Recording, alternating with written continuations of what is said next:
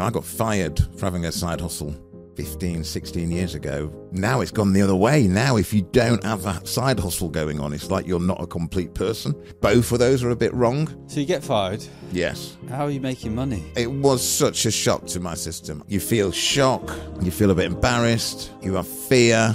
How am I going to pay my rent? I'm going to feed myself. All these things come crushing in really quickly. And that is the question. How do you become the CEO of one of the biggest agencies, president of one of the most respected trade bodies in the industry? For the company to succeed, there's three things that you need to think about. The first one is all about talent, it's all about people. We need to be the choice of the best talent in our market. So you've got to have a really clear proposition that you're offering. You've got to stand for something. You have a point of view. You've got to have a culture, you know, a belief system.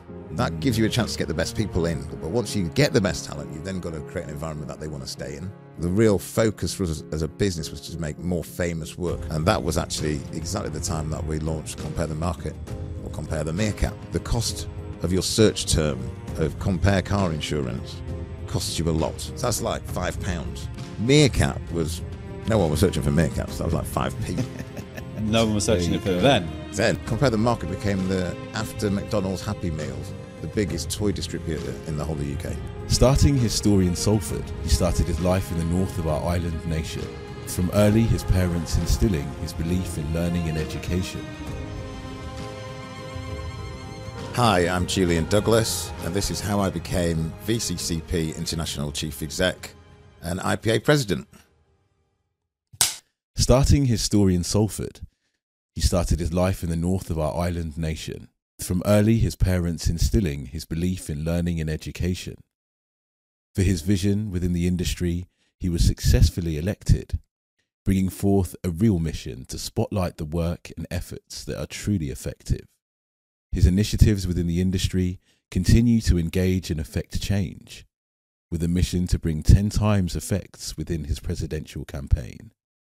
So if you didn't know him much before, you should know him 10 times more today welcoming Julian Douglas, CEO and Vice Chairman of VCCP International and President of the IPA. Very good. Love that. Nice Welcome, one. welcome. There we go. That's your story in a poem. Love that. Don't have many of those. So Great. We're, we're going to unpack your story, which Yes. is quite a story. Yeah. I'm amazed Yes. that you sleep. Maybe you don't, because yeah, I you don't sleep enough. do get involved in a lot of things and doing a lot of great work in the industry. So you are, as I said, chief exec of VCCP, and VCCP is well known for compare the market Yes. or compare the meerkat, and uh, and the O2 O2 priority was Absolutely. from from VCCP, which you were heavily involved in and brought in for Yes. um, along with many other campaigns you've been involved with for Audi, Lynx, Domino's, Nationwide, and Shell. Quite a career. And uh, a bit of context as, as VCCP as well. This is a, a big company in terms of billings, the third biggest agency in the UK That's right. at 361 million. Must be proud of of uh, everything you've you've achieved and the campaigns you've been part of. Yes, I would definitely say it's important to take pride in the work you do and your achievements. But equally, you know, VCCP, we're just at the start, really, especially on the international front. So, um, whilst it is important to take stock, it's more about what comes next. Okay. Mm. Well, we will definitely get into that. And just to finish off your intro, it takes a while because you, you're in, you've done a lot of things. Also, founder of Lucky Voice. Not many uh, CEOs are founders of a karaoke bar across the country. Well, I'm an avid karaoke fan, and I think it's a very, very useful experience to set up a business. Mm. of any kind. I mean, personally, I, uh, you know, particularly enjoyed that it was in karaoke. I think it's a really good thing to do anyway. I'm sure you're asked this question a lot. It must be done. Everybody's wondering, what is your karaoke song? It changes over time. It changes over time, but I'd say at the moment, Grandma's Hands, Bill Withers is probably my go-to at the Mm. moment. Nice, fantastic choice. Uh, you also have an exec MBA, uh, bachelor's and master's degree from Oxford. You are a member of the UK Client Council for Meta, previously known as Facebook, and and also chair of the advisory board for BRIM, Black Representation in Marketing. We're not done yet. Still going. uh, not only that, you're president of the IPA, the Institute of Practitioning Advertisers, and uh, to shake things up with your 10x plan. We'll get into that. And that is a good introduction of, of the many things you're involved with. And that is the question. How do you become the CEO of one of the biggest agencies? How do you start your own company? How do you become president of one of the most respected trade bodies in the industry? That's what we're going to answer. And to do that, we're taking it back. So to take it back to the Okay. earliest beginnings, where did you grow up and what was your childhood like? So I I was born in Essex actually, so just down the road. Um, but I'm very much a northerner because I was before the age of one. My parents moved up to Salford, where I grew up as a kid, and then moved down to Timperley in Cheshire. And yeah, I guess I had a really, I was lucky enough to have a really varied upbringing. My dad's Jamaican, my mum's Irish. I grew up in Salford. That's lots of different influences coming in, and brother, elder brother, and elder sister as well. So yeah, it's a very lively time. Lots of different influences to draw from, different perspectives. A big uh, importance was put on education from an early age, um, which I think you'll find with many people whose parents are immigrants. There's a need to just study and work hard. Um, but you know, growing up up, up north was was you know a, a real uh, strong sense of community. What did that teach you? That in terms of the not only your the influence of the maybe Jamaican culture and, and Irish culture, but the sense of community in, in where you were as well. Well, I think, I mean, I think every all of us are products of our environment and products of our upbringing. And uh, you know, mine, I was lucky that mine was a very happy one. And I think growing up in that, growing up in a in a household, sitting at a dinner table where I've got different cultures around me, as as it's a real blessing for for me. I mean, there there are challenges that can come with it too, but for me, I've always I always tend to look on the positive, on the glass half full. So throughout, you know, in my immediate dinner table, I'm getting lots of different influences and perspectives, whether it's from food to music to the reference points that you look to, Any from the extended family that you go to. It just means you've got two whole worlds to draw from, plus the one that you're in. You know, and it's it's it's at different stages of my life I've drawn on those backgrounds and influences, different degrees, I suppose. I think, especially for me as a kid, I really, and actually when I came to London, I, I mostly identify with being a northerner, with being a Mancunian. Actually, it's my touchstone. Um, you know, out of a huge, huge background in music, I'd say from my dad. My dad was a musician when he was younger, and so music's always been really central to our family life. And and I'd say on my Irish side, it's just as strong an influence on me. I mean, I've been to Ireland way more times. I've been to Jamaica. Obviously, it's you know, it's just across the. You can get across in no time. But I think, but both of those had huge impacts on me. Most of all, I think, an appreciation of the richness of diversity that's out there in this country. It's one of the benefits of being in the UK. You've got so many different influences that you can draw upon. Mm. Mm. So so school goes well. You get s- straight A's at Manchester Grammar School. Yes, well, my folks, my folks worked extremely hard to offer me a good education. You know, so I, I was lucky enough to get a great education. I think the the deal was they they saw that I was a pretty bright kid. I guess when I was at primary school. How And- did they know? Well, again, I I can't emphasize how much education is important in our in our family, and that's often the case for for kids of immigrants because you come over with nothing, and and for everybody always wants the best for the next generation. Same for me and my own daughter, and education's the most the quickest way to to give yourself the best chance, especially when you have extra challenges to get over. Um, than, than, than everybody else. Do you remember what your parents would say to you? In I mean, the the line from my dad would always be, "You've got to work at least twice as hard as everybody else. You know, you are starting further back, so you're gonna have to work harder to get ahead." That was that's always how it was, and I guess Do you remember what you thought about that I at the time? well, nobody really wants to get told they've got to work twice as hard, really, did they? But I, I was I benefited by being the youngest. Mm. So I had an elder brother and elder sister who were like, it's tough, but you know what, he's right. So I think that made my path a lot easier I see. because I, I could hear it from them as well. And so, I mean, I had a lot of fun at school. So I did a lot of sport. I was pretty naughty, but I, I also put the shift in where I had to Mm. do it. And I think, especially with the opportunities I, I was afforded and the direction I was given by my parents, and then the support of my brother and sister, telling me it's the right thing to do. And, you know, to stay on track, stay on target. It, it you know, it, that, that was a springboard for me to be able to go to uni, which in turn got me into a career that I've I've really enjoyed. When did your love of like advertising and media begin?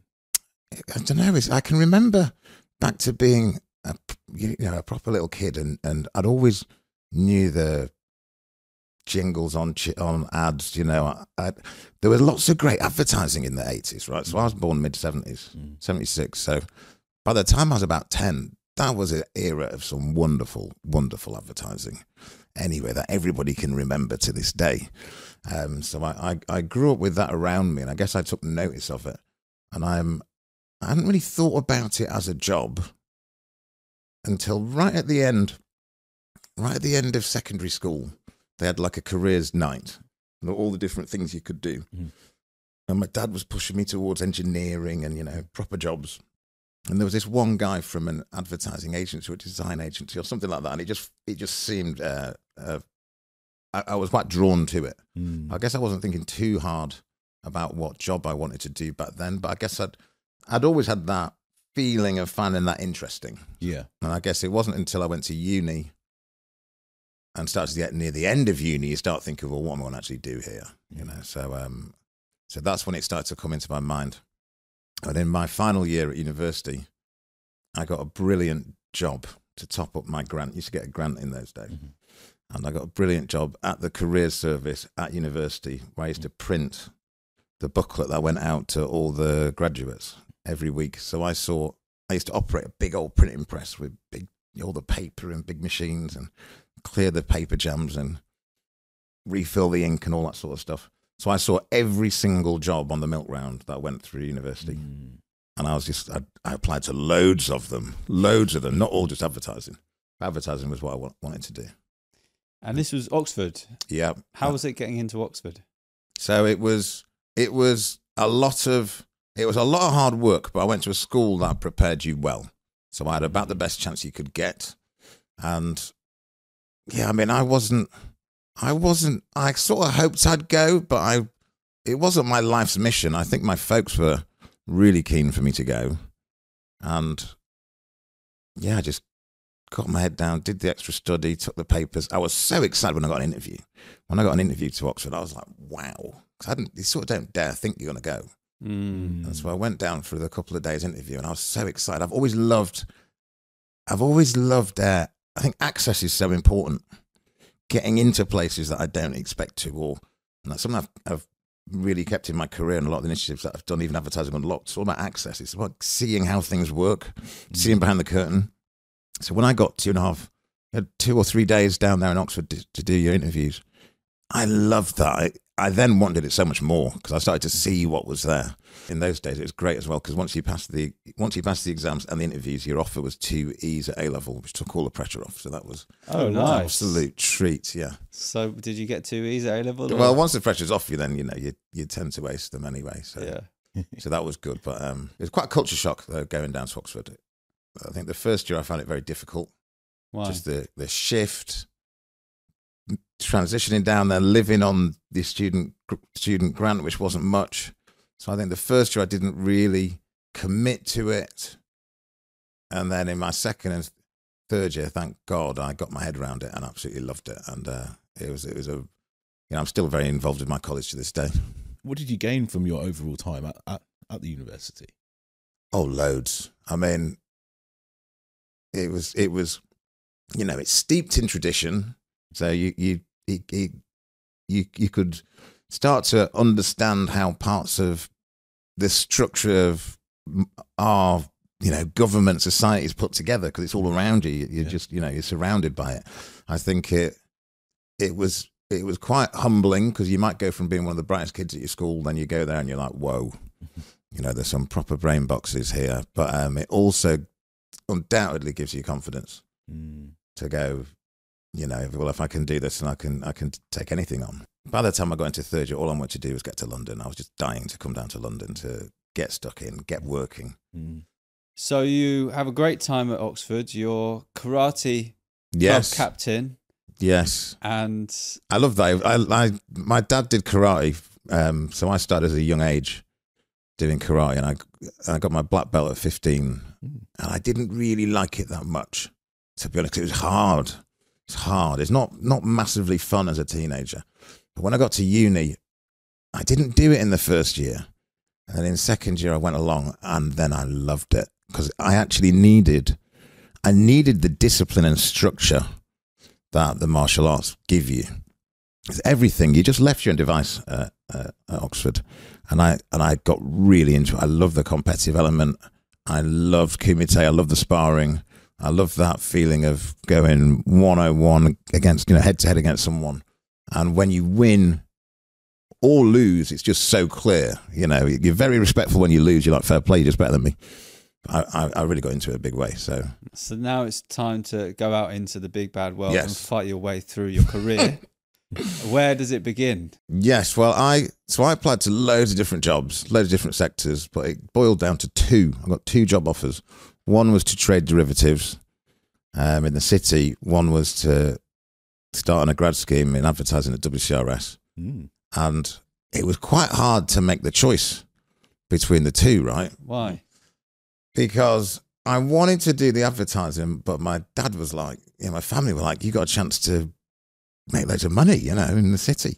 And there was an advert that was out at the time that was quite instrumental. It was an advert for Audi that Mm. BBH did. Frank Budgen shot it called Number One. And it was a guy doing a test drive in an Audi. I don't know if you know it. And it's like money, nothing to be ashamed of. Places you go, people you see, car you drive. And he's like a loads of money Okay. guy and he like brings it back to the Audi dealership and throws the keys and goes, "Nah, not my style."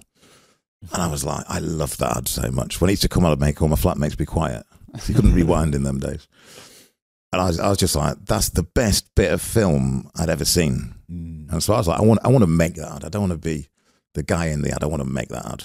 But as it was, I did on the same day. I did work shadowing in the morning at the trading company, in the afternoon at WCRS. Wow. So you got a clear contrast. Oh my god, comparison. that absolutely nailed it. Mm-hmm. Because in the morning it was. I mean, I did love the the vibe on the trading floor actually, and I was giving you grief as you're walking around and calling He me. likes that. yeah, it was, it was like proper banter. You know, they're all calling me Collymore, who was a big footballer at the time. Right.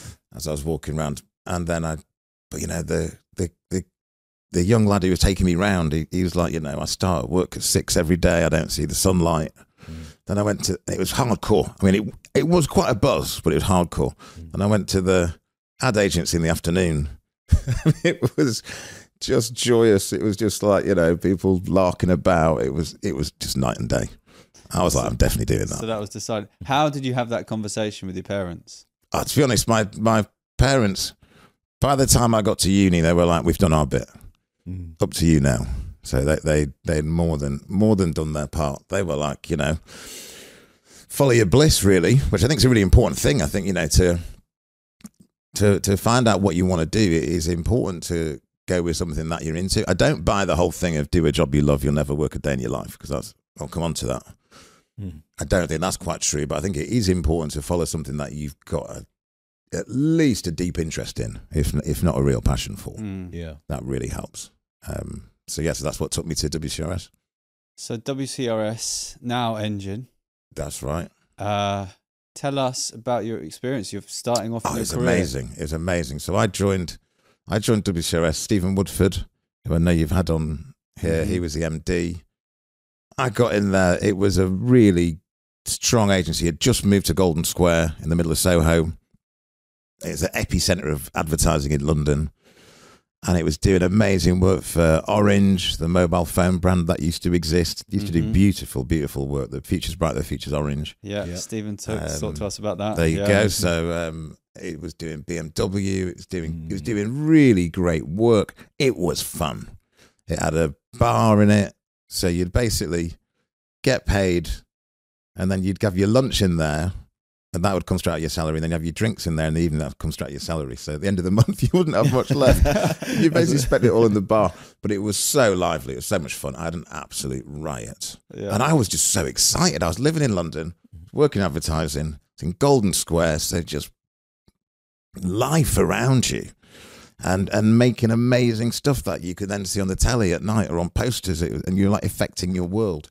It, and it was it was it was one of the most fun agencies in town back then, WCRS. So I got very very fond memories of it. Charles Vallance and Rooney Carruthers, who were the V and C of VCCP, were both at WCRS at that time. So you know, Okay. Ro- Rooney was creative director and Charles was head of planning. So that ended up, you know, helping me.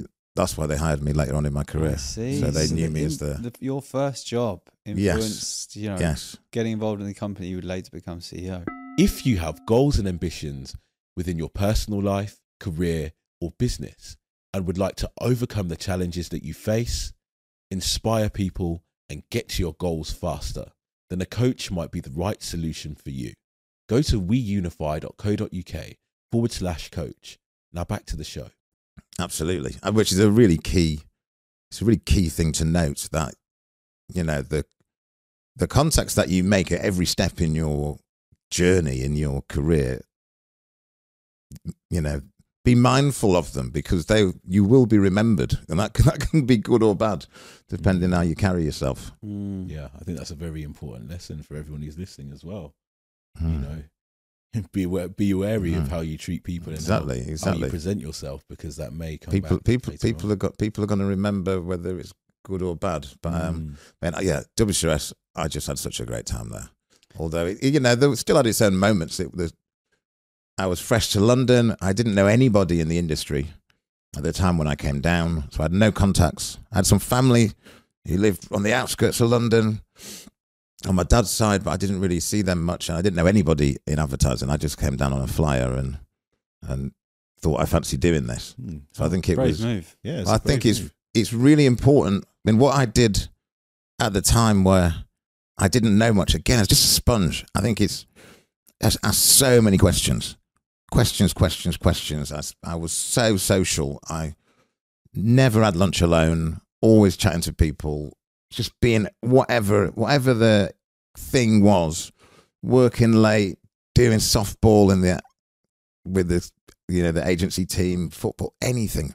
I'd just be yes, yes, yes. I just I just wanted to learn and just soak up as much as I possibly could. Mm. And I think having that, you know, I imagine it's true of any industry, but uh, your new entrants are are the lifeblood of of an agency. You know, we're we're a, t- we're a people business, we're a talent business, Yeah. and getting new people in. I say this to the new joiners at VCCP now.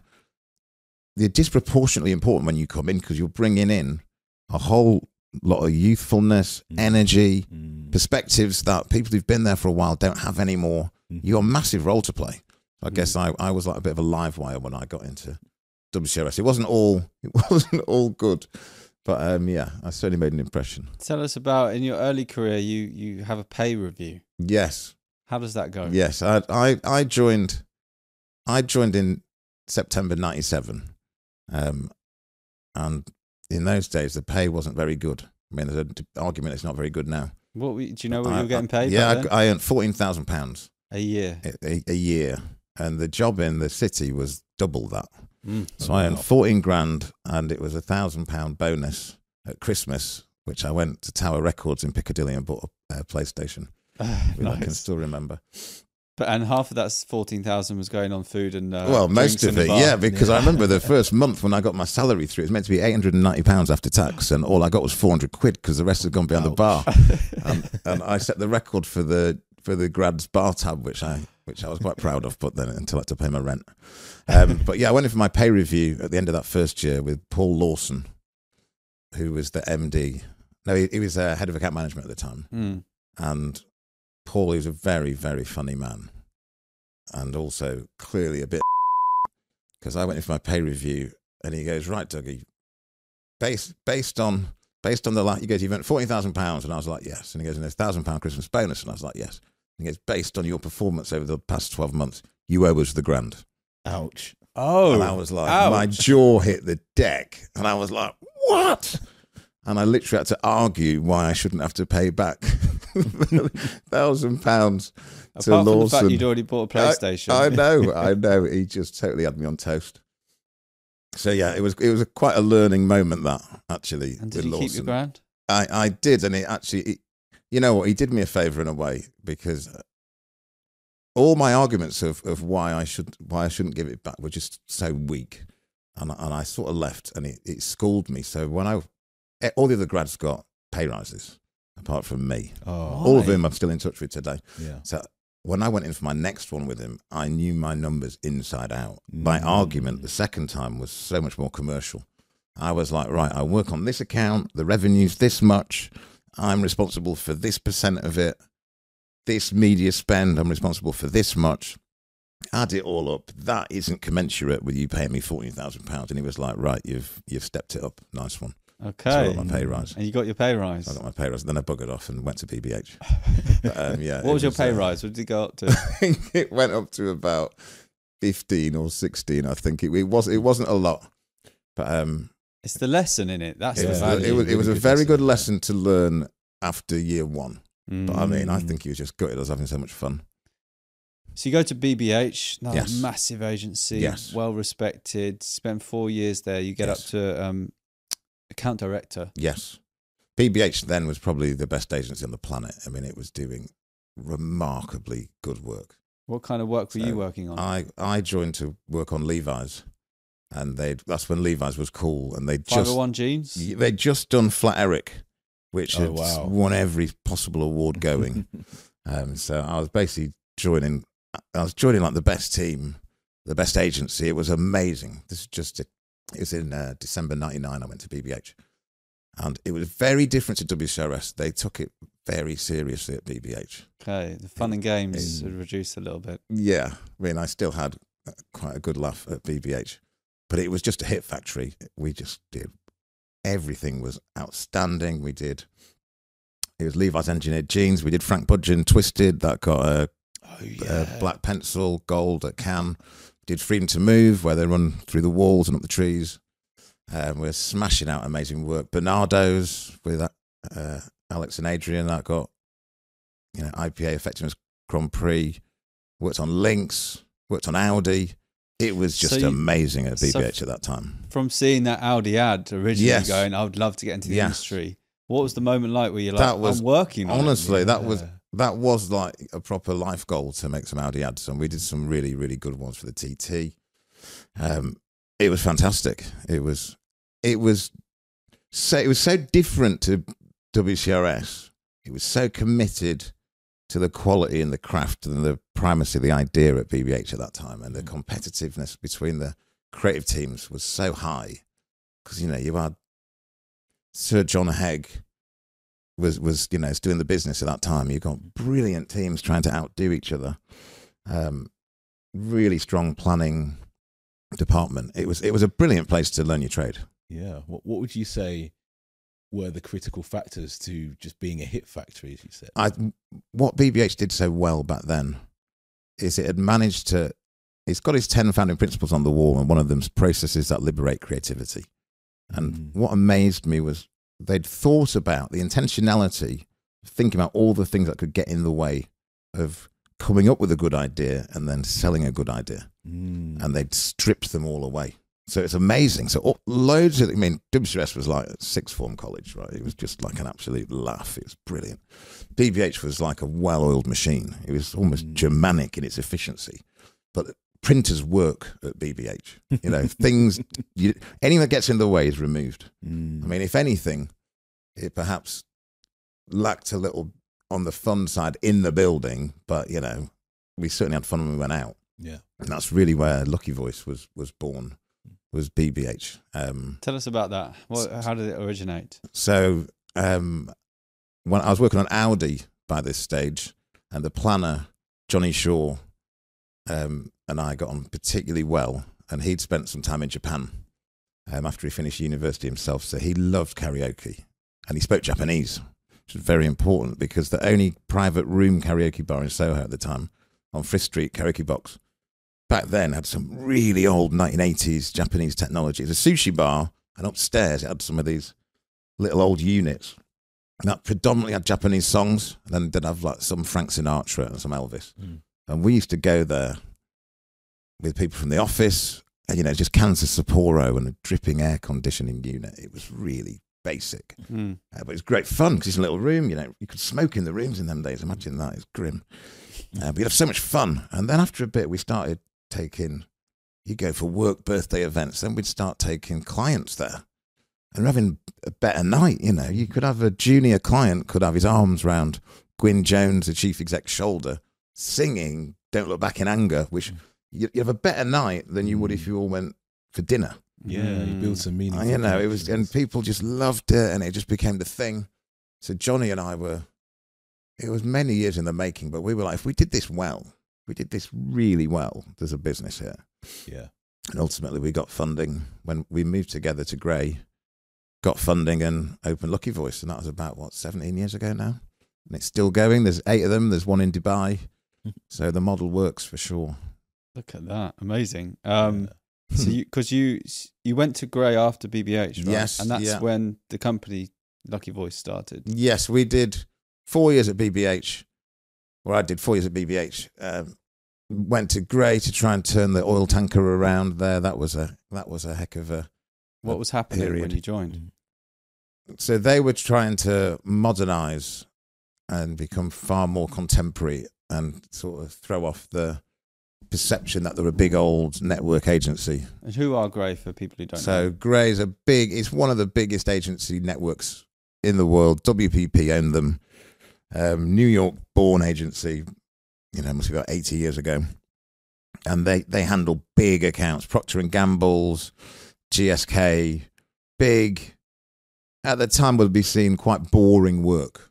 So it, it wasn't, you know, a hot shop like Mhm. BBH or WCRS. It was very steady, and they were trying to take take up the quality of their output by a couple of notches. So they Mhm. got in a maverick chief exec. He made drastic changes. He got rid of lots of people and brought in a bunch of us. And it catastrophically failed, but it was bloody hell, it was fun. it was Why a did it fail? great year Yeah. because um, the the head guy Garry Lace, who is is very infamous uh, character in this industry, he he was he was it was rock and roll, um, but it it was it was just bedlam. Any stories? Grey was pretty wild at that time. They they took out all five meeting rooms and replaced it on the ground floor and replaced it with the longest bar of any agency in London, and it was free booze every night till nine o'clock, and you could bring your mates in from elsewhere, and so it was lively. And lively. it turned into a disaster. It was How? it How? was How absolutely possibly- bouncing. it was, but yeah, I, I learned a heck of a lot during that time. What Hmm. did you learn then that you think helps you in, in being CEO today? I learned how not to pitch when I was at, at Grey. And how, I how do you remember not pitch? I was sat on a. We were pitching for Wrangler jeans, and in our team there was me, Johnny Shaw, uh, two other guys, um, who I won't name because it'll be it's like I'm dishing them in.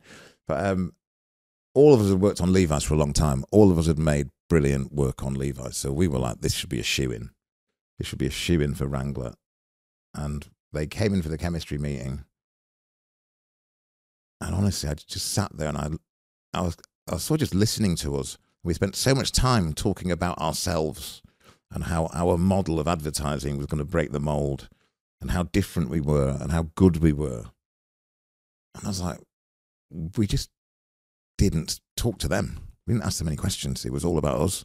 Mm. And it was a masterclass in how not to pitch, how not to do a chemistry meeting. Mm. So that's probably the most valuable. We obviously didn't get through. It's one of the most valuable lessons I learned ever. Um, for and, what should you do then? well, ask, ask, be interested. You know, ask a lot of questions. You know nothing about a client's business till you till you meet them. And Mm. the same actually on Lucky Voice, because when we pitched, we we ran a pitch back then about for the design and the logo, and we went to all these design companies and we had them. We had all these people telling me and Johnny what our brand was about, and it was just Mm. like gets your back up. You're like you don't know anything. Mm. Mean, you know, you, you, you, you want the people who ask questions. I think it's really important to remember when you meet people, when you meet potential employers or potential clients to go in again with your ears open with a learning mindset. Ask questions. Ask, Mm. ask probing questions. Have difficult. Have a point of view, but ask questions. I think there's a great contrast there in your story, right? So you obviously you guys have worked on Levi's, you know, got thinking you got it, and you go in there and and it doesn't work. Oh, it was bad. But there's uh so Matt Bushby, who's Just Eat's marketing Hmm. director, he tells us a story on the show where he joined a dating organization and he came in to take over the digital of this organization. He knew nothing about digital, but he was told that the lady going on maternity leave would spend the next three months teaching him about digital. Cool. Four days later, he gets a call. She's had the baby. You're on your own.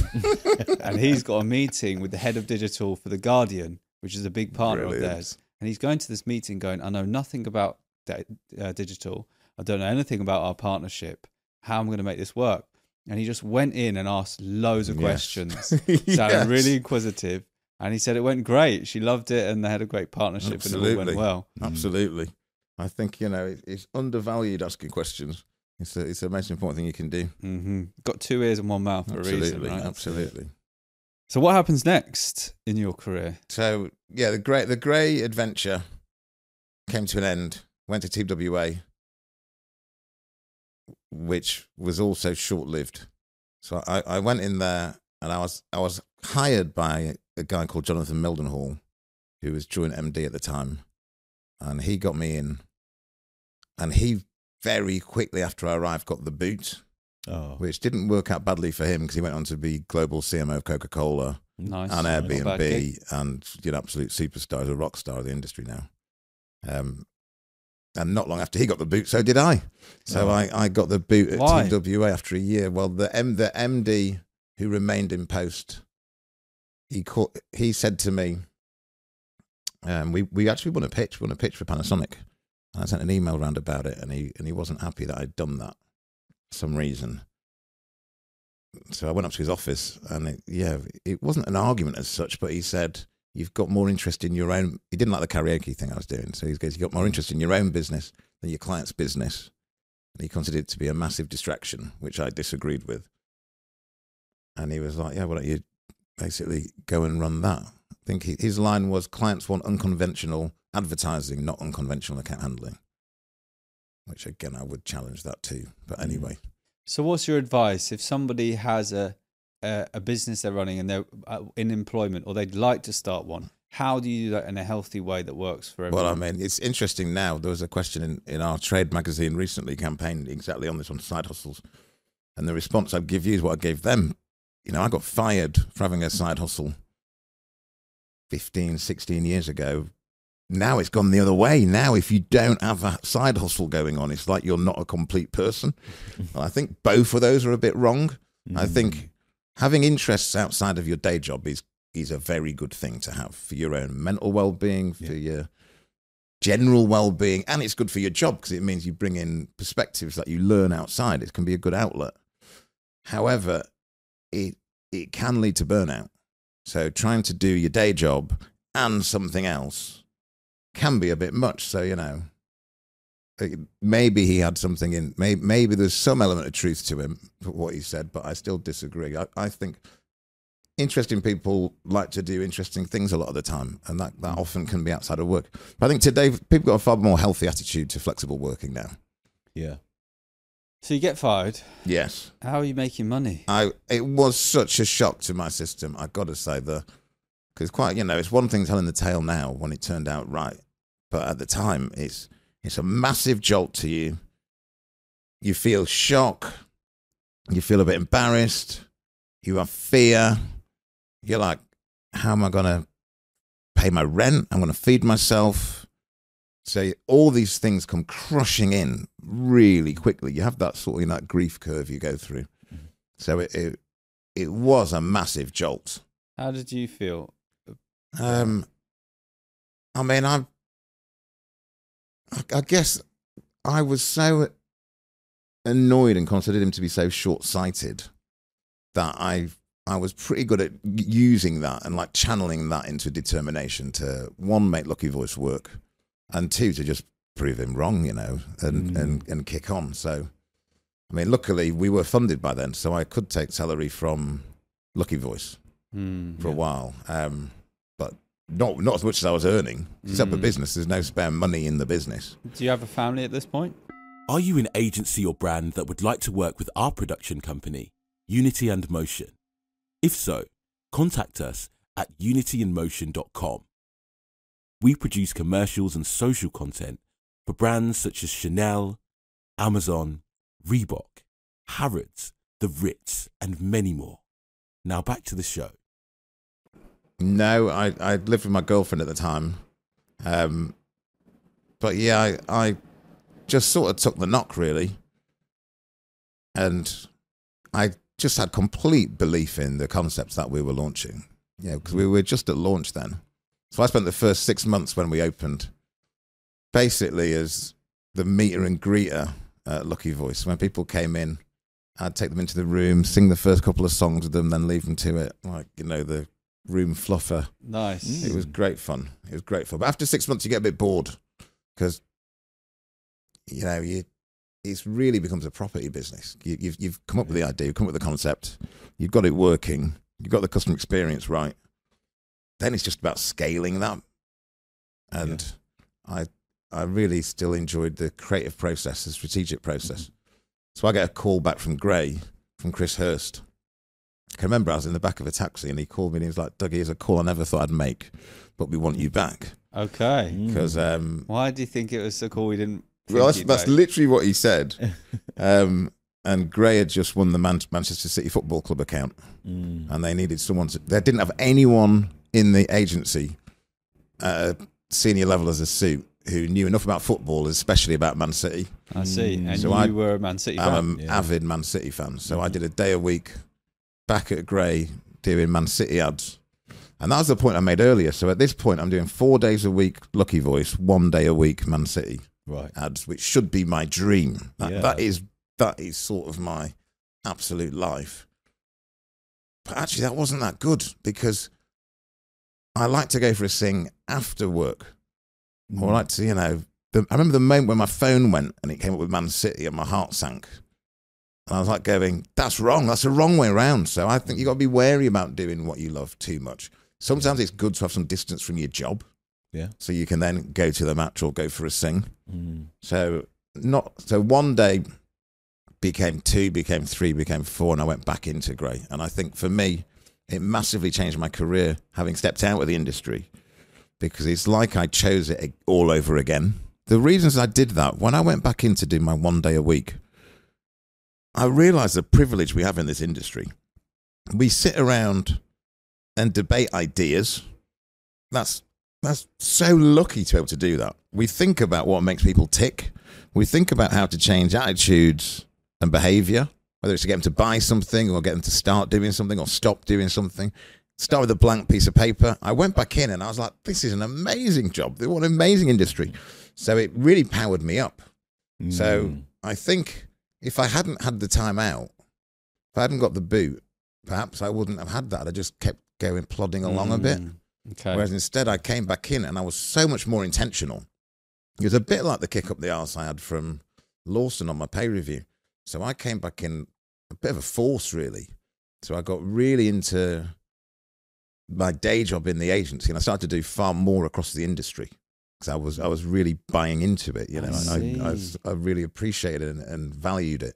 So this this is the moment really that sparked your interest in being part of the solutions for the industry, and you've gone on to, as I said, be part of Meta Council, IPA president, Yes. and many things. At this, at this time when I started doing a lot of the, at the IPA. okay, So, the, the, so that's the trade body, Institute of Practitioners of Advertising. And you, you normally go along to that to some training courses at the start of your career. But I guess I had, I had been along once before, but I really engaged now. At the time, they used to have an ethnic diversity group, which was to look at the really low levels of representation of people from different ethnic backgrounds in advertising. So I got I got much more involved in that side of it. Um, and around talent in general in the IPA. and you had an experience with that at your with your first Yes, role at yes, Grey. Tell yes, us about I had. that. So on that one, I was we were selling in a major new campaign across the whole of EMEA um, for Mars, their core brand. It was a Mm. big deal. Mm. And we sold in this campaign and the script, and it was quite jaw dropping for me. The, we, we sold it in, and the global CMO said, Yeah, I buy it, but you need to change the casting of the lead character. Had a black male as the lead, which was actually core to the script. And I, I was just blown away that a responsible advertiser would take that approach. And when pushed, she was like, "Well, it won't play out so well in some of our markets." How were they pushed? Well, I was like, "Why aren't you? How can you possibly be saying we cannot have a black person in the ad?" Mm. What was Um, the response? The response was, "It won't play out so well in Germany, in Italy. Our consumers won't like it." And And what did you say to that? well, I refused to work on the business. Did you say that there and then the meeting? No, actually, I went. I went and had a chat with the chief exec about it, Mhm. and because I obviously had strong points of view on it. I'd something I'd studied at university, institutional racism. So you give the chief exec a call, or how does it? Yeah, I went up to his through? office, and I think he was like, "Bloody hell!" But fair play to him. He, he, he was. He was. There were many things he didn't do right, but he was good on this one. So is that there and then at the you had this meeting, and Mhm. you go straight. Yeah, I went and his saw, office. saw him, and and he, he, you know, he wasn't seeing that one coming. He wasn't in the meeting. But um, What did you say to him? I was like, we, they're, they're too big an advertiser to not behave responsibly. You know, this, Mm. this is, I consider that to be, you know, a denigration of their duty as a responsible advertiser to be doing that. Now, I didn't push it to the point of saying, let's resign the account, because then you're looking at about 60 people's jobs. But How much were they I paying? Do you I, think? I would have said that was a multi market account. So, you know, it's going to be a seven figure sum. Um, but I, he, he totally backed me. And, you know, we, we did push back on it, um, but we didn't make the ad. Um, and I refused to work on that account ever since. Mm. So and that's, that's, you know, it's, it's a pretty frequent story that you'll hear that. And interesting, you know, you'll hear it today, especially once you go internationally. That continues internationally a lot. Um, and in some places, that's just the way it is. But here, things are improving. So if, if if I'm someone who's in a meeting and something like that happens, what's your advice to them? How do you deal with that? I mean, it's, it's going to depend. I mean, the, the most important thing you can do is attempt to stay calm because you can feel, because anybody can feel offended by that. You don't have to be a person of color to be offended with that incident going on. Um, but I think the, the, the first one to do would be to stay calm. I think there's, there's now enough support networks either within your own organization, your line manager, with your, your agency leader, or there's industry bodies. There's the IPA, there's ISBA, which is the advertiser equivalent, Institute of British Advertisers. There's BRIM, Black Representation in Marketing. I think I think the UK is massively accelerating understanding and awareness um, around diversity and inclusion, diversity and inclusion. I think you know the, the way I put it is 20 years ago there was no discussion. 10 years ago the case would be made. You know, Harvard Business Review, McKinsey would be having the case, the economic case for diversity. Diversity pays off. Today, nobody's even making the case anymore. Everyone knows it to be true, but there's just still a massive need to drive acceleration. You know, we're speaking in May. It's two years since George Floyd murder. That's what started uh, black representation in marketing. Was going the we're on the right path, but progress has been glacial. So we really need to accelerate along this. We need to move things forward. And I, you know, as I say, I remain optimistic. I can see evidence, especially in front of the camera, huge changes. Mhm. I, I, there's no way I think I'd be having that conversation with Mars today. There's a bigger job, and the stats bear that out. There's a much bigger job to be done on representation behind the lens, so that Mm. people who are in the marketing team at the advertiser, in the agency team, in the creative department in agencies, um, the the production team who are making making the ads or, or or whatever it might be, building the tech. So there's still a lot of work to be done, but uh, it's come a long way. So we get to about 2008 now, Yeah, it must be something like that and do you get a a, a call from VCCP? yes, saying, I did actually. I did get a call. So I'd, I'd had a brilliant time at Grey second time round. I'd traveled the world on Nokia, which was still a thing, opening stores in far flung places like Hong Kong and Mexico City. It was amazing. New York, Chicago. Um, yeah, I got a phone call from VCCP. Who Ask- called you? It was Ian Priest, the P of VCCP, who I'd never President. met. No, he, he's he, he was he, he was uh, the chief exec at the time, Okay. and he phoned me up, ask, asking me to come in for an interview to be head of O2, which was their founding account, the telecoms provider. Mm. How did you feel when you got the I was call? well excited. You know, it's it's always nice to be to be asked. The thing that I really liked about it is they phoned me up and they he called me Dougie. When I went for the interview, they called me Dougie, so I knew that they must know me, or must know of me, rather Mm. than you know they'd, they'd seen my CV or LinkedIn wasn't Mm. really a thing back then. But you know, How did they know you? Well, I didn't know this at the time, but it turns out the head of TV, who worked there at the time, Bradley, I'd worked with at BBH, Mm. and he'd recommended me for the role. Another example of how you know uh, from Mm. the beginning of your career to wherever you are now. Totally, totally. Well, you're I tell you what, even more than that, it then transpired that the wife of the MD at the time, Michael Sugden, and I didn't know this till I joined. His wife, I'd been at, she was my account manager when I was account director at BBH. So I, I hadn't even put that together because she had a different surname at the time. I see. So it, it really does show it's a small industry, yeah. you know. So what you do on the way up can massively have an impact. So you come in to make an impact on Mm. on the O2 account. Yes. What do you do? Well, O2 at that time, so they're about six years into it, because it, it was the founding account at VCCP in 2002. I joined six years in. It was already, it had won two IPA um, effectiveness awards, Golden Grand Prix. So it was an incredibly effective Mm. uh, account.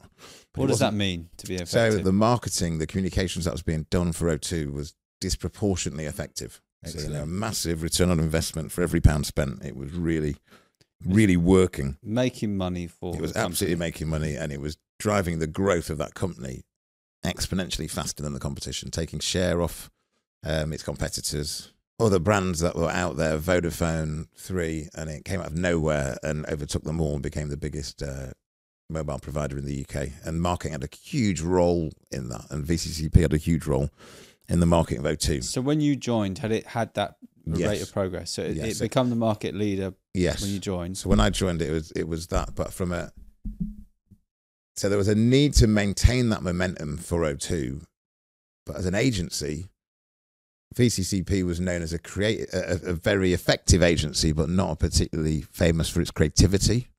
Mm. And I remember that was in my interview, and I was I was like, you know, with the people that were in the building, the talent that was in the building is like it should be as famous for its creativity as well as it w- just having work that works. And so I joined, a few others joined. Darren Bailes joined as ECD, creative director. And the real focus for us as a business was to make more famous work. And that was actually exactly the time that we launched Compare the Market or Compare the Meerkat Okay. exactly at that time going how can we make make work that stands out that doesn't just work but work that's famous that people talk about Well, you certainly achieved that. so yes so compare compare the meerkat which has run ever since i mean loads of people Yeah. thought that was going to be a six month campaign yeah.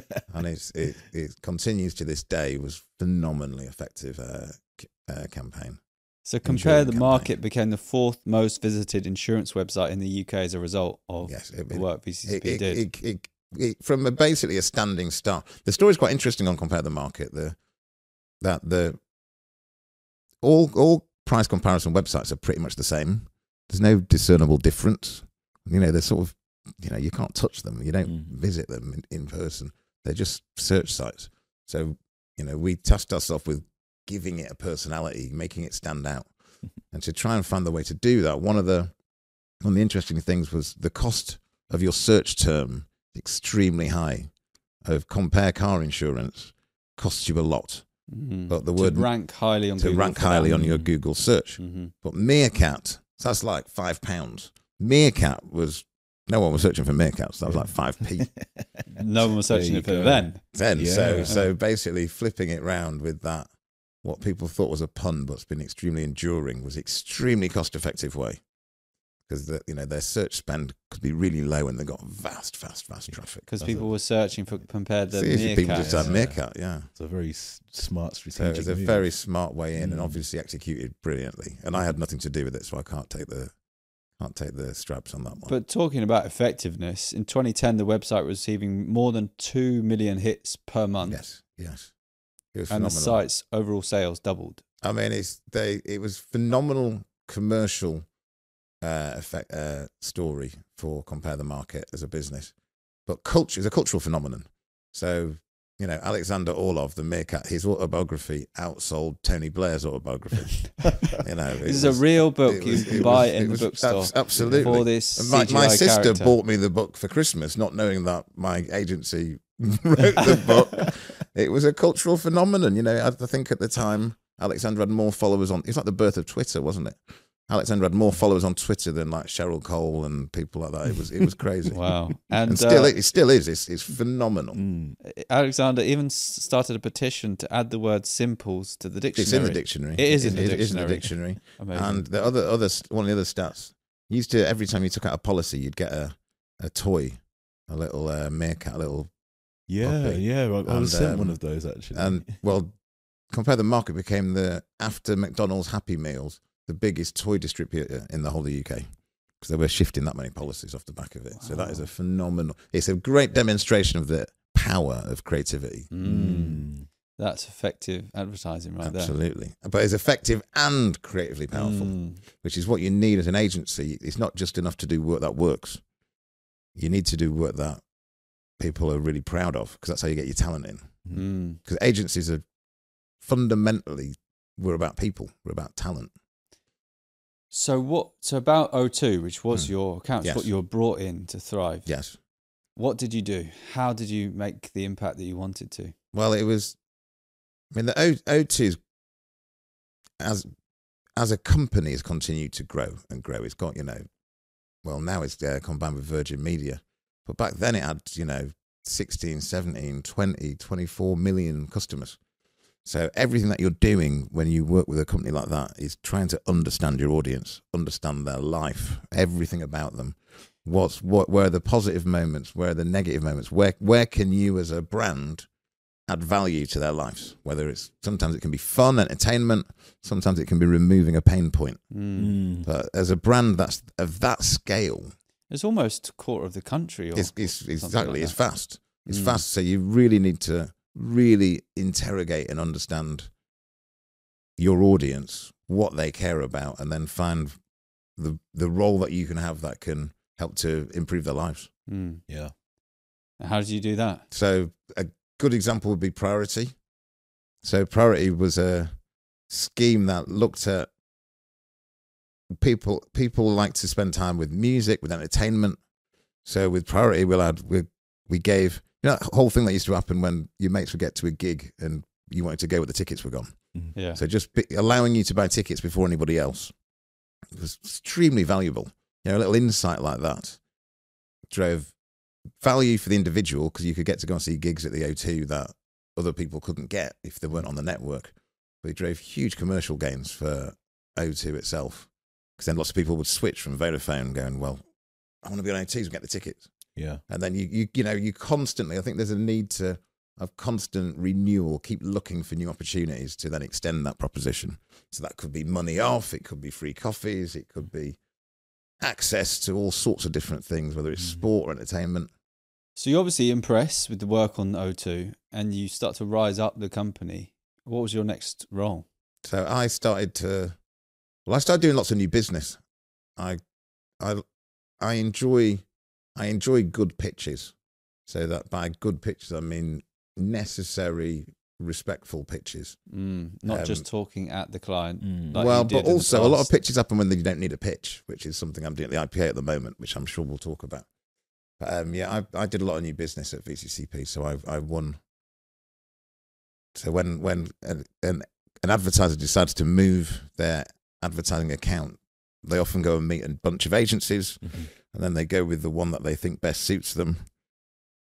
And so yeah, I did a lot of new business. hmm So won won quite a few big accounts, which helped to advance my career. Grey Matters new business tip for today. Do more listening than talking.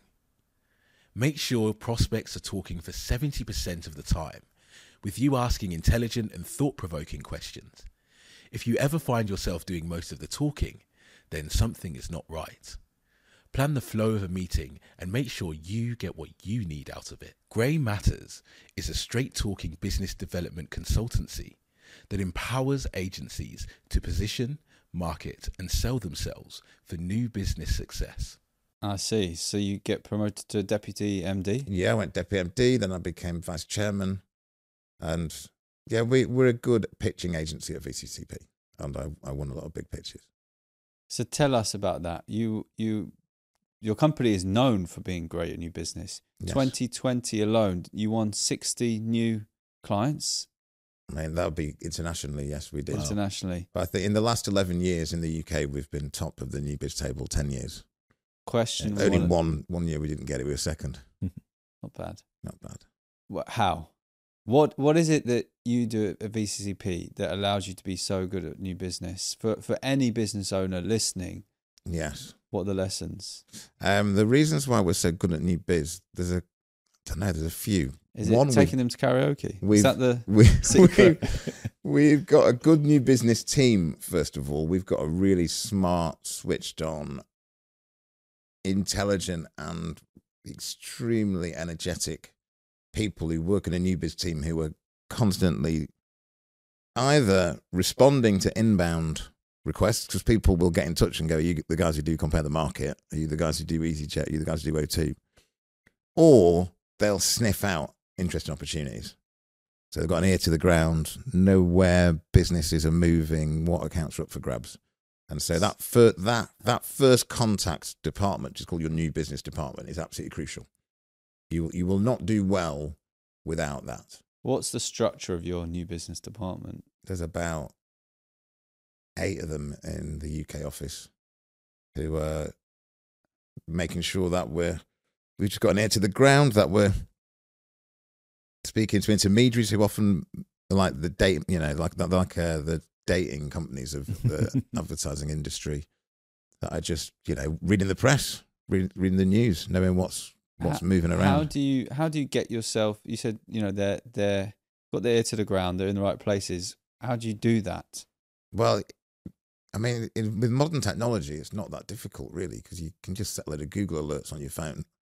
You can get lots of inbound, but you you you have to have a genuine interest in the industry and how business moves, because then you'll find that you're on the right sites, you're reading stuff. But you know, you could you could do your new business just by reading the FT. You, know, mm-hmm. you can And probably why do you a- say that? because if you see there's a big merger, if you can see a company's been bought, if you can see that the chief exec's left, Mm. you know there's quite if you can see a company that's struggling you know, that share price is collapsing if you can see a place that's just come out of nowhere that's just emerging you know if you look at today's environment there's lots of new uh, tech brands that have hit that point where they've gone direct to consumer but they're starting to plateau yeah. where the role of brand's going to become more important to them because they can't there's product parity you, know, you you can see all these signs for when people might be looking for some fresh advice on their marketing Mm. There's a there's a quote you shared in your address to the industry from Einstein. Mm.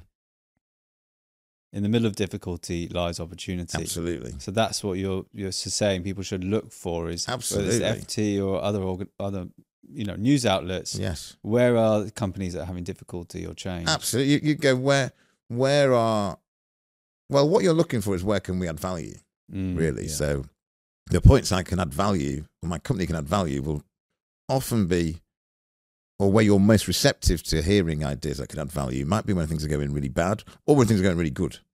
Yeah. It's almost the slow, steady ones in the middle that's that un, unlikely to be um, willing to change. So you're now CEO. What are the first things you did when you got into this role? Well, for me, for for the company to succeed, there's three things that you need to think about. The first one is all about talent. It's all about people. Mhm. We need to be the choice of the best talent in our markets. Mm. Uh, you know, we're operating internationally now. Yeah. So the first one you've got to go is why why would the best talent in the world want to work at this company? Mm. So you've got to have a really clear proposition that you're offering. You've got to stand for something. You have a point of view. Mm. You've got to be showing your credentials and your capabilities, and you've got to have a culture, you know, a belief system. That gives you a Mm. chance to get the best people in, get to attract people. But once you get the best talent, you've then got to create an environment that they want to stay in, where Yeah. they can excel, where they can thrive. Mm. So the biggest, the first part of my job as international chief exec is to ensure we're a place that is the choice of the best talent. Mhm. The second part is about the clients. We we need to be the choice of the best clients because Mm. you want clients who are going to commit to doing good work, work that's effective, but work that's creative, work that will attract other people who go, I want to work at a place that does work like that, or clients who go, I want a bit of that. So again, you've got to create an environment where clients have a good experience, where you build trust, and you can demonstrate your, you know, the effectiveness of the work that you're making. Yeah. And then the third part to my job internationally is to be the choice of the best entrepreneurs. So, Mm. you know, the, the quickest way to accelerate our growth often is to buy other companies. Yeah. But again, you've got to ask the question: Why? Why would a, a company want to be bought by us versus somebody else? And again, that's that's showing that we have this clear identity, we have a point of view, that we have complementary skills, Mm. that people coming into this organization at a senior level can really thrive and develop. Mm. So I guess th- those are the things that I focus on in like three buckets, but really they're all about people. It's about understanding people. Fantastic. Do you what do you look for when you're thinking about buying a company? What are you looking at to make you feel like yes, this is the company? I would say the the first part is you've got to understand your own gaps. So you need to know you need to do like a full ongoing audit of your own capabilities to go where are we where are we missing something? Where where have we got a gap? So then you know what you're looking for. Any examples of, of how that's been at VCCP? Well, I mean, to be honest, as we're growing internationally, we're still a we're a big company in the UK, but we're a small company internationally. You know, so we're we're third in market by billings in the UK. Internationally, we're tiny. We're fourteen hundred people. So we've got lots of gaps. 1,400 people across across eight offices. eight offices in the So world. we've got lots of capability gaps outside of the UK where we need more uh, CX talent, more creative talent. We've got some brilliant people, but we need to. We're in a scaling up phase. Um, so you need to go where where do we best need to infill? Then the second thing is absolutely crucial: is you need a cultural fit. You know, any course will tell you most acquisitions fail, and the reason for failure is often cultural fit. It just doesn't work. It doesn't come together. And in a, in a smaller smaller company like we are, it's absolutely crucial to get that right. So when you get it right, there should be a multiplier effect for both businesses. Mm. But it's, it's worth spending the time to get that fit right. and for you as VCCP with the culture you've got, what are you looking in there for in their culture? So we're a company, we call ourselves a challenger agency. So we're filled with people who, no matter what discipline they are or what country they're in, they ask a lot of questions. They're curious. We poke things with sticks all the time and lift up stones and see what's under it and find different ways of doing things. Uh, You know, inquisitive people that can be quite demanding and a bit of a pain in the arse, but who like trying stuff out. So that's that's the sort of people we are. So we you need to find your natural bedfellows. You need people who are who are the same, who aren't happy just sticking with the status quo or the safe choice. Who like to push things on, Mm. and then you, you know, if that goes well, you get them in. This is whether you're hiring them or or, or make an acquisition. Then give them the opportunity to do exactly that. I think of, often you see companies make acquisitions or hire people, and then somehow expect them to not be who they hired. Whereas for us, you know, you want to get people with a challenger mindset in and then give them the space to go challenge. Because any way for us to stay fresh as well as getting new talent in who question how we do things. Yeah. If you think I've been at my company 14 years, that's a long time. I need people at all levels, whether it's brand new first day in the job or 20 years in, to come in and question our practices, our assumptions. You need that to have the constant renewal for a creative company. So, as a CEO, what impact and what do you do as a CEO that you think is critical for the business to succeed? So, others who may be running a business Yes. would like to can learn from your best practices and, and how you do it. when I'm doing my job well, it's about giving one a clear a clear vision, a clear plan for where the company's going, and two, getting out of the way and letting, you know, giving the support for people to get on with the jobs. So I look after our seven offices outside the UK. Now, on that span, is that? That's you've got That's- seven offices around the world you've got to manage. How do you well, do all that? Well, it, in it's in you. You have to be uh, confident and relaxed, at allowing people to get on with their job. Because otherwise, you, if you try and micromanage around seven offices around the world, then you're never, literally never going to sleep because the sun never sets in a day. So you know, I'm we've we've recruited well. We've got great leads in each of our offices. I speak to them loads. I speak to them every week. structure to that. How do you macro manage then seven offices? Well, everything's um, changed a lot with lockdown in the last two years. Yeah. So, I mean, the way that I personally do at VCCP is I speak to all our office leads every Tuesday. So Tuesdays are a lot of Zoom calls for me. From Sydney in the morning through Singapore, Shanghai, Madrid, Prague, New York, San Francisco. What I, time does the first meeting start? I do half eight first one, um, half five, six o'clock the last one. Okay. Mm. And So- how long are they?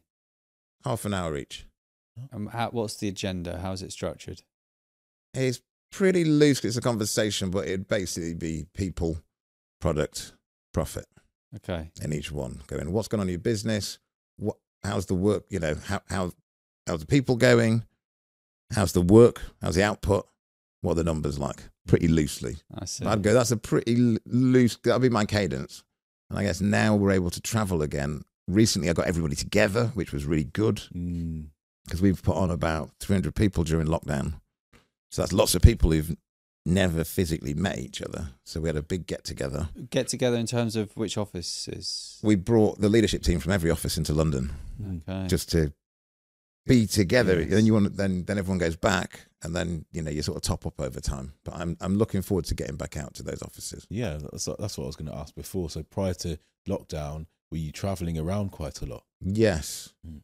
I was traveling loads because we opened in Singapore, so I was out there. We opened in Shanghai, so I was out there a lot.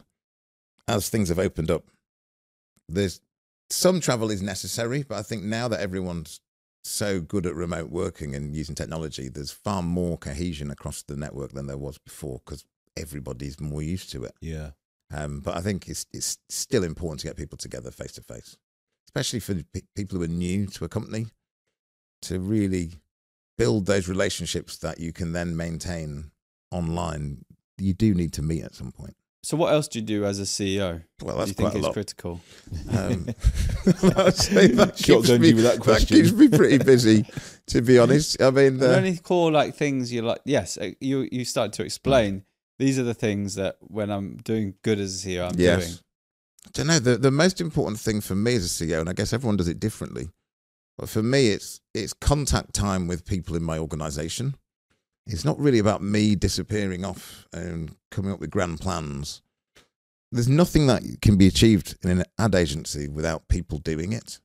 So it's it's more about making sure everybody is extremely well connected. Communication of plans, targets, performance is really quick. That everybody knows what's going on, making making sure that we have that consistency of the culture, of the quality, focus on our clients and our output. Um, is constantly checking in with people and being available for people because at any any moment there'll be a problem somewhere. You know, there's just going to be once you get to a certain scale. There's always things going on. Um, so you need to be able to jump into action there and lend support as required. Great. Yeah. So you meant you mentioned to us on our first call around how if you have a barrier, you'll always use your resources, learn new skills, learn new tools to get over that barrier. And part of part of your story is that you got an MBA. Yes. Tell us a bit about why you did that and what it gave you. I found myself at a social function with the founder of my company and a couple of extremely senior clients. So the chief exec of O2, chief exec of uh, Carphone Warehouse, and the founder of Carphone Warehouse for an extended period of time. And so I felt during the the event with them that I was under equipped to be really contributing to the conversation throughout. There were certain bits I absolutely knew my stuff. So when we talked about advertising and the impact of the work we were doing on O2, I knew that. Mhm. When we talked about football, I could ace that. Anything into karaoke space, you know, I was the authority in the room. But I, in when he got into commercials or just what was going on beyond that in the running of business, this is going back about ten years now. I felt underpowered. Mm. I felt underpowered. And I didn't like it because I, for my, and it, it was just for my own self. I just felt I don't know. I don't. I'm not. I'm not. The only word I can use. I'm not well equipped enough here. I felt. I felt like I needed more tools. Mm. Did it feel similar to you when you had your first pay review? Well, no, that one was different in a way. The first pay review, yes, maybe it was the same because in that one, well, to be honest, I really felt injustice. pay review, and I, I had to, imp- I had to improve my framing I see. after my Mm. first pay review. Mhm. Whereas on this one, I just felt I was ill equipped. I was Mhm. like, I don't have the tools here to be getting to the level at which I want to be to to realize my own ambition. So, I guess back to the upbringing I had, to where my success has come from. If I don't have something, if I don't know something, I'll go out and learn it. So that was why I did an exec MBA. You know, much I was much older on the course than everybody else. Um, How old were you? How old were they? I must have been, must have been late thirties. Because I had a daughter by then. I had Maya, so she was one when I did the course, and everyone else was. Pr- I think you had to be about you had to be ten or twelve years into work to do an exec MBA. So everyone else was probably about 30, 32 when I was about thirty-eight. Probably about then I did it. Um, so it was a big undertaking of time to do it because it was, it was t- two days a fortnight for two years, which is Wow. quite a big big Mm. thing to sign yeah, up that to is quite a lot. But it was a brilliant thing to do because you, you get the payback off it while you're doing it. It's not like you don't get the payback till you finish it. You get a payback every week. And, and for me, it was a good way to learn actually because it's like you're drip feeding the learning in instead of boshing it out in a year in a vacuum full time. You did it effectively every Friday over two years, and I could I could do the studying, do the lectures, do the tasks, Mm. And time for integration. but then I, it could seep in to my brain. I could also just immediately try the stuff out. mm. So by the time I finished and graduated the course, which I mean, I was delighted to finish it because it does take a lot of time. You're already testing things out, putting them into practice. Mm. But for me, it made a huge difference to accelerate my career because I I felt better equipped. Mm. I had better, I had more frames of reference. I had more examples that weren't just advertising. I had better understanding of the challenges any business might face. You know, you effectively on an MBA, you effectively sit in every in each module. You sit in each chair around a boardroom table and look at the world through the lens of the CFO, the head of HR, the marketing director. You know, all the way around to the operations director you you see problems through different lenses. Now it's a generalist course. You don't go into massive depth, but it's just enough. You almost get a scaffold of understanding. Mm. And for me, I like that. I like to I like to know how things work. I like to know the shape of things. So it it, it made me feel so much better equipped. And the other thing it did that was crucial is it made me understand how little most of my clients know about marketing. Because most of them did four days on a module on MBA on marketing, and that's it. And it was amazing to me because I was the only person who did marketing, or certainly the only person doing advertising on my course at Warwick Business School where I did it. And see, seeing, the, especially the CFOs, when they understood on the marketing module the impact that marketing can have to their bottom line at the cost, they were all just cock a hoop. So again, it's much easier to change my marketing or improve my marketing than to change where my supply chain, my plant, know, all these things that are huge investments. Yeah. But if you can get a brilliant marketing campaign, compare the market, you can transform things. You can transform your business quickly, effectively, for an enduring amount of time through marketing. So it made me really value what we do. Yeah. And that I valued that at VCCP level and at an IPA level, which has driven a lot of my initiatives around us getting better rewarded for the work we do. Hmm. If we if we don't appreciate the value we create, if we can't articulate the value we create, how can we expect to get paid for it? and that's a you know a huge part of the push behind training courses at the IPA is to better equip the people in our businesses to to make sure we get paid well. Because then, if we get paid well, we can attract and retain the best talent, who can then make the the marketing that works that builds businesses. Mhm. So there's a real symbiosis to it. Yeah. I think there's a real task for us as agency folk to upskill, to tool up. Mm.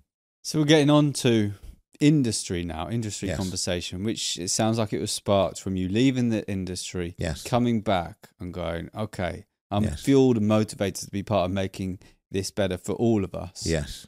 You get invited to the Meta Council. Yes, that's great. How did that come about? It's the you're a member of the UK Client Council for, Yes. for Meta. Yes, so I, I don't know. They just called me up and asked me to, to come along. It's, it's a it's a brilliant um, opportunity because you get. I really like cross industry platforms. So a lot of the work I've done at the IPA itself is with ISBA, the advertisers, because that's how you get change. So Meta Council is a real privilege to be part of that because you've got some of the best brains at Facebook across the different brands at Meta. You've got clients who are big spenders and you've got agency folk. So that's a it's a great place to challenge each other, to share ideas. Um, I think we've seen that more and more. A lot of the challenges that we face in our industry, in society, are so big you can't put a dint in them. You can't tackle them acting just as one agency, or even acting just as all the agencies. You you need to join hands. So if you're looking at if you're looking at sustainability, you, that has to be a cross industry push. If you're looking at D and I inclusion, that has to be cross in, that has to be across industry. That can't just be agents on their own. It's got to be or advertising on their own. It's got to be both. The the one I'm currently passionate about is the agency selection process, pitching, which is which is born out of seeing the negative impacts we're seeing on mental health in our industry. It's driving people out of our industry because people are burning out. So something I've done with my PA presidency there is to go right after that and go, well, the most acute point of pressure on people, on individuals, whether they're an agency or advertiser, often during the pitch process. Give me this as an example of what kind of hours are people some in some cases, in extreme Mm. cases, doing to in a pitch. I mean, there was a reporting campaign, the Trade Press magazine last year, that had people doing, you know, 78, hour, 80 hour weeks when they're pitching because it's extracurricular.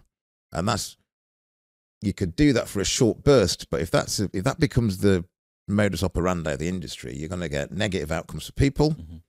You're going to get burnout. You're going to get people leaving the industry. There's also you're going to get work that's not as good. I think this is great because something we were told by a head of department in a big agency in our Unify sessions, where we were looking at what the bigger challenges in the industry, how can we move forward. She felt that if you were to crumble under the pressure or go, this is too much, I'm burnt out, that the company would get a wheelbarrow, come along, stick you in it, roll you off, and find somebody else. Dreadful. And And where does she work? I won't say. Okay, so in 2016, you become fe- a fellow of the IPA.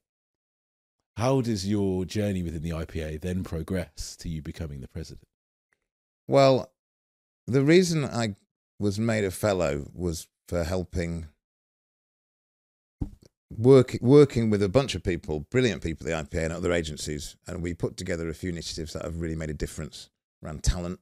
Mm-hmm. One was to tackle social mobility and the industry being too focused on London when there's such great talent right across the UK, and that was advertising unlocked, where every agency in the land has an open day on the same day then you can do a push out to young people to go and visit your local agency. Otherwise, in the old days, people had to come to London to see what an agency's like, which is crazy because lots of people wouldn't ever consider coming to London, and why should they? So advertising unlocked worked really well. Then the next one we did was the I list, which was campaign magazine. The trade mag used to do the A list, the most elite, important people in advertising. And so we did the I list, which was really celebrating and showcasing the people who were going above and beyond to make it a more inclusive industry, Mm. an inspirational list, if you like. And both of those have had a lot of traction, a lot of uh, have, have have done really well, a really good impact already. So I guess as a result of that, I was recognised as a fellow. and we just kept going. Really, kept pushing, kept pushing on talent, and I've I don't know exactly how it happened, but I just got a phone call asking me if I would, would consider being the president of the IPA, and you know I so believe in the the power of a trade body like that to affect significant impact and change that I was absolutely delighted to to take it on. What does a president of the IPA mean? What do you do? Yeah, what do you It- do? It means I work with all the people who actually work at the IPA, with the Director General, Paul Bainsfair, who I know you've had here, and, and there's about 65 people work at the IPA doing everything from uh, continuous professional development through legal advice, through commercial advice, through the training. Um, I I help to work with them and represent what they're doing to the press, to events like this. Um, I also set an agenda to highlight an issue or issues I think we should be taking notice about, and I interact with other trade bodies. So you decide to do your address. Is, you start off as as president and you address the industry and say, "This is my plan. This is what I'm going to do," and you decide to do this recorded from Manchester. Yes. Uh, tell us about your plans for the industry and and why you decided to do that. Well, there were two reasons why I did my address from Manchester. Um, one, it was during lockdown, so this was last March. So, in in days before, everyone would go for lunch somewhere like the Grosvenor on Park Lane in the basement, and you'd all have a nice bit of knife and fork. Then you'd get wheel out the president. He'd say a few bits. That wasn't an option when I took over because it was lockdown, so everyone was stuck at home. But rather than look at that as a as a downer, I was like, this is a great opportunity to to break, have a break with that, Mm. and to to get out of the basement, to get out of the M25. And so I did my address from Manchester, from the Science Museum in Manchester, because it was as much about industry and commerce as advertising. Because for me, my my presidential agenda is uh, 10x, accelerate opportunity, and that was born of what we saw was possible during lockdown. You know, the much vaunted uh, uh, statistic was we'd seen 10 years adoption of uh, technology in people's lives in one year, hence 10 times. And for me, there was obviously the pandemic has been a dreadful thing on many ways, but one of the rare positives, it's shown what we're capable of when we need to do something, be that caught with the vaccine, be that the fact my folks now use Google Pay when they when they go shopping, whether that's the fact that people understand you can work from home and be just as productive, if not more. I think there was a there's a moment in time, a discontinuous moment, an inflection point, where we understand what we're capable of when we apply creativity, when we collaborate, when we see each other as people, and so trying to bottle some of that spirit and take it to some of the biggest challenges we face as an industry is what my agenda is all about. Hence, can we find a better way to consider the pitching process? That's a real 10x initiative because people have talked about it for years, but it's it's been the same, getting worse each year. Mm. And this is a real step change that we're trying to make. Of let's just correct it, course correct. I think it's a great asset of your personality and character that you are someone who is is about real tangible change and effectiveness. Yes, You know, whether that's in the work that you're doing or industry change. And as you said in your address, you want to shake things up absolutely. and uh, and make change. And I think the the work that's been done and is doing is is showing that things are material, material and tangible um, to make a difference, which is great. Tell us about BRiM, Black representation in marketing, and the great work that's being done there. well, you there. you mentioned exactly that, and on uh, black representation in marketing, our, our our line is from from from good intentions to meaningful action. So I think there's there's no lack of people who want to make a change, but actually affecting that change, making it happen, is where we need to put the effort. So that's been a, a brilliant initiative where we've gathered all the tangible steps that companies have made and we've open sourced them. Whether that's about your hiring policy, you know, training, approach to production, casting briefs, um, uh, all all the possible component parts you could get. All the companies that are part of BRiM have shared what they've got, so you can to go on there for free and get this stuff down. So that was immediate, actionable, tangible. Um, where we are now is we're launching a mentoring scheme cross industry, um, where we can really help to give people hands-on advice on how to further the career. Um, we also got a directory where you can find black talent that you can use, whether it's for production, for different parts of your fulfilling your communications. So that's a it's a bunch of people who have all opted in to say, let's do something, let's really move this along and take that good intention, which is which is fine, but turn it into action. Mm. Love that. Love it. Brilliant. And how can people uh, find out about BRiM and, and what to find out about BRiM, go to the Advertising Association website and you'll find it all there. Awesome. Okay. Fantastic. So we reached this point now. Great. We want to know what's next for Julian Douglas. Well, what's next is I've got to do a BRiM thing in about 45 minutes. But um, in terms of what's next for me, I don't even really know. Um, Are there any personal goals you want to do that you haven't done yet? I would say what's next for me is well, I'm not done yet with my 10x agenda. So we've just launched Pitch Positive. There's multiple other things that we're trying to deliver there. Um, and from a VCCP point of view, we've barely begun. You know, the the the people that we now have working with us around the world, the brands that we're working with, like White Claw, like Google, um, like Canon. You know, the, these are ambitious brands, ambitious people that are in a hurry. Mm. So there's absolutely lots to lots to to do there to get excited about. On a personal level, um, I'm looking forward to hopefully City winning the league in the next week, and um, Pretty, pretty hard to mess it up from here. It's very possible. I've supported City for forty odd years. so let's summarise. We like to end the show by Yeah, summarising the lessons summary. from Dougie's Yes. life, Yes. I would say three things.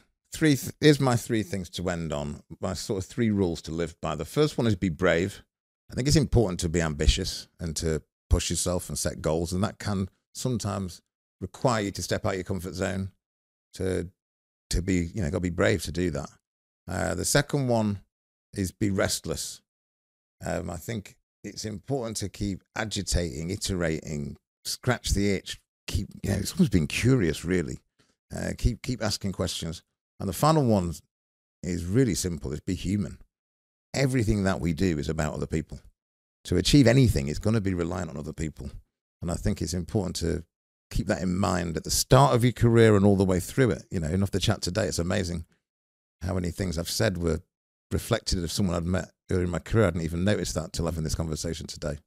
So yeah be be brave be restless be human Fantastic. Fantastic. Talks about the importance of different perspectives. We'll give you our perspective now on your life.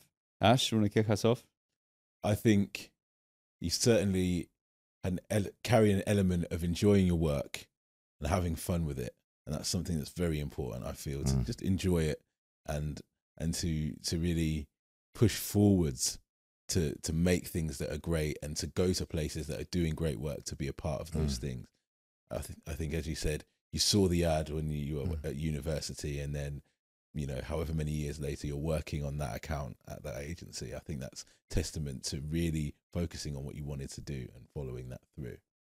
cheers man I think, uh, from my perspective, you're a great example of how to really, yeah, affect change. Whether it's you're starting off in your career to to where you are now, and just focusing on being really effective. Mm. Whether that's winning new business for your company and showing them that this is a person we should take to the highest level in the company, to these are the problems in the industry and I'm going to do something about it before you're president. You know, oh, let's open up all the agencies on the same day. What a great idea and made it happen.